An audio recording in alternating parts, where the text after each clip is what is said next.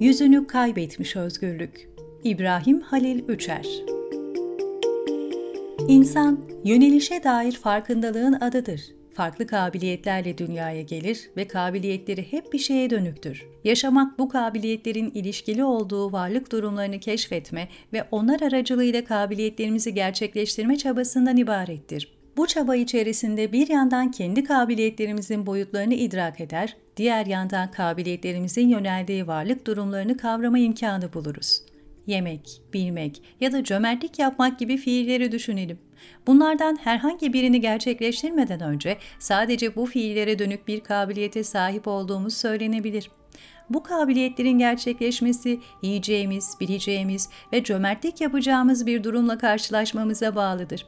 Dolayısıyla kabiliyetlerimiz gerçekleşmek için kendi dışlarında bulunan varlık durumlarına yönelir ve bu yönelme sayesinde kendilerini gerçekleştirirler. Yönelme sadece bizim için değil, tüm canlılar için yaşamın özünü oluşturur. Bununla birlikte insani yaşam bunun ötesine geçer ve yönelmenin kendisine yönelir. Neden yöneliyorum?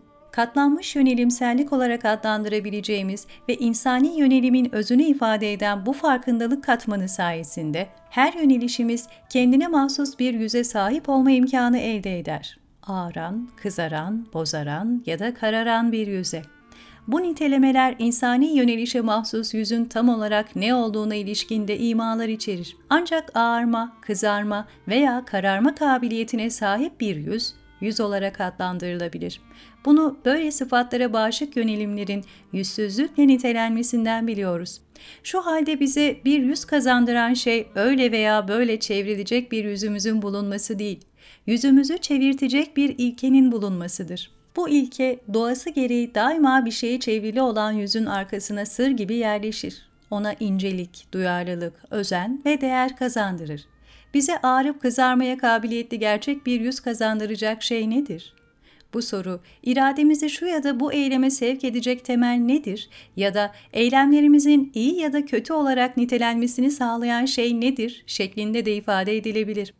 Esasen insani eylemleri iyi ve kötü uçlar arasında değerlendirmemizi mümkün kılan ilke, insanın akli doğası, ilahi yasa ve toplumsal kabuller tarafından belirlenebilir. Bunlar İslam ahlak geleneğinde akıl, şeriat ve örf olarak adlandırılan üç değerlendirici esasa karşılık gelir. İslam, tarihe boyunca yer yer birbirleriyle çatışıyor görünseler de bu üç unsurun farklı seviyeler dahilinde birbirini tamamlamasını sağlayan bir ilke vardır. Gayelilik İslam, düşünce geleneği açısından ilahi rehberlik akli doğanın varlığa mesafeli yönelişi temelinde anlam kazanır ve beşeri yasalarla toplumsal kabullerin meşruluk ya da gayrimeşruluğunu belirleyici rolüyle tamamlayıcı bir gayelilik fikri inşa eder. Hemen her seviyede takip edilebilecek bu gaye fikri, eylemlerimizin ancak kendisine ulaştıklarında yetkinlik ve iyilikle nitelenmesini sağlayan bir kriter rolü görür. Böylece eylemlerimiz esnasında bizden ne beklendiğiyle ilgili bir anlayışa erişiriz. Bu anlayış tarafından içselleştirilen beklentiler sahası eylemlerimizin yönelimini ve boyutlarını tayin eder yasaların formel, toplumun meşru seviyede uzlaşımsal ve aklın doğal beklentileri bütünleşik bir sorumluluk alanı oluşturur. Bu sorumluluk alanlarının her birinde şu ya da bu ölçüde görünen resmiyeti ve parçalılığı kıracak bir şekilde doğrudan ilahi zatı veya varlığın ilkesini amaçlayan daha derin bir gaye şuuruysa daha içten, nüfus edici ve kuşatıcı bir sorumluluk sahasına davet eder beklentiler ve sorumluluklar evreni içerisinde kavrayarak içselleştirdiğimiz istikamet fikri en nihayet değerlendirmelerle birlikte gelir. Bir istikamete erişmiş olmanın beraberinde getireceği bir yüz aklığı, pişmanlıkla örülü sapmaların doğuracağı yüz kızarıklığı ya da istikameti terk etmenin sebep olacağı yüz karalığı. Bu yönelimlere temel teşkil edecek bir ilke ve onunla ilişkili gaye fikrinin yokluğunda artık yüzümüz gerçek bir yönelmenin ifadesi olmaktan çıkar. Şayet bir eylemin iyiliği ya da kötülüğüyle ilgili tartışmaların tıpkı hangi takımın orta saha oyuncusunun daha iyi olduğuyla ilgili bir kahve tartışması gibi sonlandırılamaz bir niteliğe sahip olduğunu düşünüyorsanız, bunun bir sorun teşkil etmediğini iddia edebilirsiniz. Çünkü sizi daha büyük sorunlar bekler. Bunların en büyüğü de artık kimsenin size nasıl davranacağını kestiremediğiniz bir dünyadır. Bunu idare etmeyi başarmanız durumunda bile sorun ortadan kalkmaz. Çünkü böyle bir durumda kendinize nasıl davranacağınızı kestirmek daha zor olanıdır. Durumun karmaşıklığını anlatan iyi bir örnek Eflatun'un devletinde yer alır. Burada Eflatun, Yegus adlı bir çobandan bahseder. Yegus, hayvanlarını otlattığı topraklarda açılan derin bir çatlak fark eder. Çatlaktan ilerleyerek içeri girdiğinde bir ölüyle karşılaşır ve hikaye bundan sonra başlar. Ölünün parmağına takılı olan yüzüğü çıkarıp kendi parmağına taktığında yüzüğün onu görünmez kılma kabiliyetine sahip olduğunu fark eder. Yüzüğün taşını çevirdiğinde görünmez olurken yeniden düzelttiğinde görünür olmaktadır. Eflatun bu noktada hayati bir soru sorar. Yegis'inki gibi iki yüzüğümüz olsaydı ve birini iyi, diğerini ise kötü bir adamın parmağına takarak onları şehre salıverseydik ne olurdu?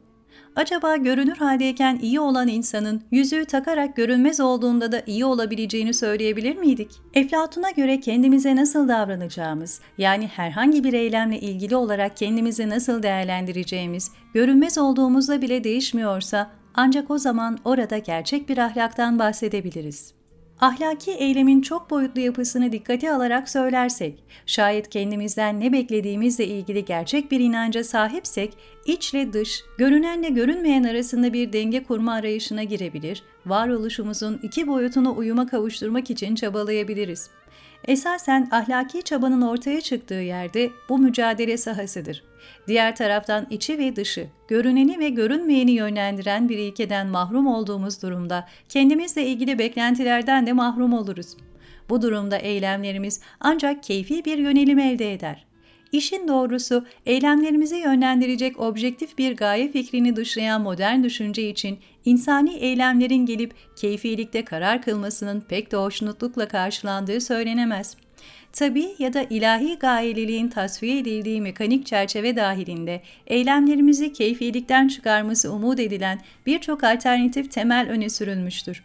Bununla birlikte gelinen nokta itibariyle insani eylemlerimizi tutarlı bir bütünlük içerisinde değerlendirmemizi mümkün kılacak gerçek bir ahlaki temelden bahsetmenin giderek zorlaştığı görülür. Bu durumu açık bir şekilde itiraf eden İngiliz filozof G.E. Moore, eylemlerimize tutarlı ve objektif gerekçeler bulmanın imkansızlaştığı yerde sadece duygulardan bahsedebileceğimizi söylemiştir.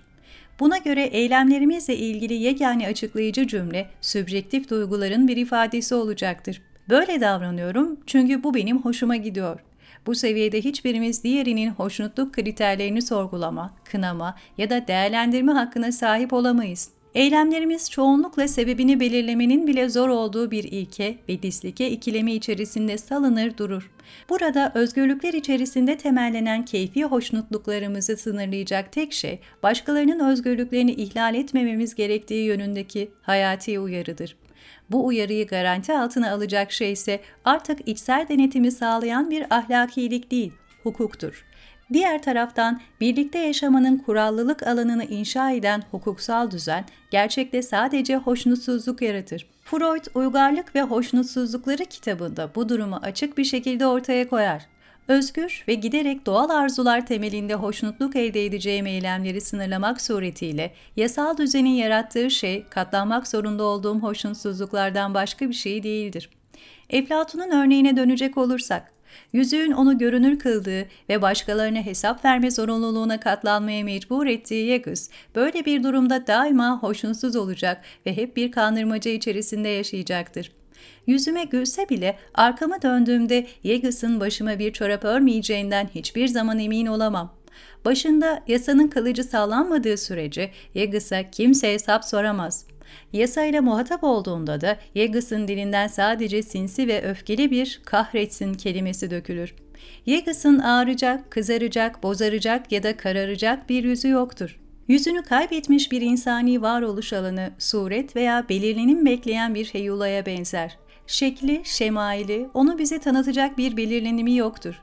Belirlenimini sağlayacak bir ilkeden yoksun bu heyulavari şey, sayısız yüze sahip olma kudretini elinde tuttuğunu vehmeder. Oysa o hiçbir zaman yüze sahip olamaz. Tıpkı bir ayna gibi hizasında bulunan nesneleri yansıtır. Baktığı şey onun için yüze dönüşür. Neye yönelirse o şey tarafından biçimlendirilir ve ele geçirilir. Yüzünü kaybetmiş özgürlüğün asıl trajedisi budur. Her şeyin onda biçimlendiğini zannederken her şeyde biçimlenenin kendisi olduğunu fark etmez.